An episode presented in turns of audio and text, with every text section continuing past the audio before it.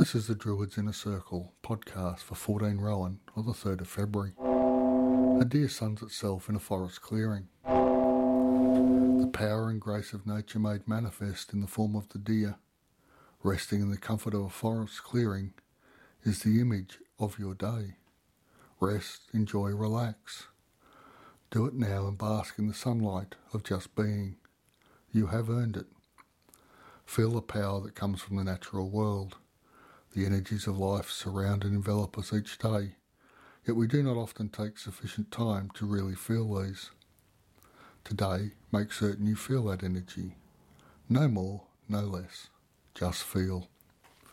A transcript of this episode is available at druidsinnercircle.home.blog.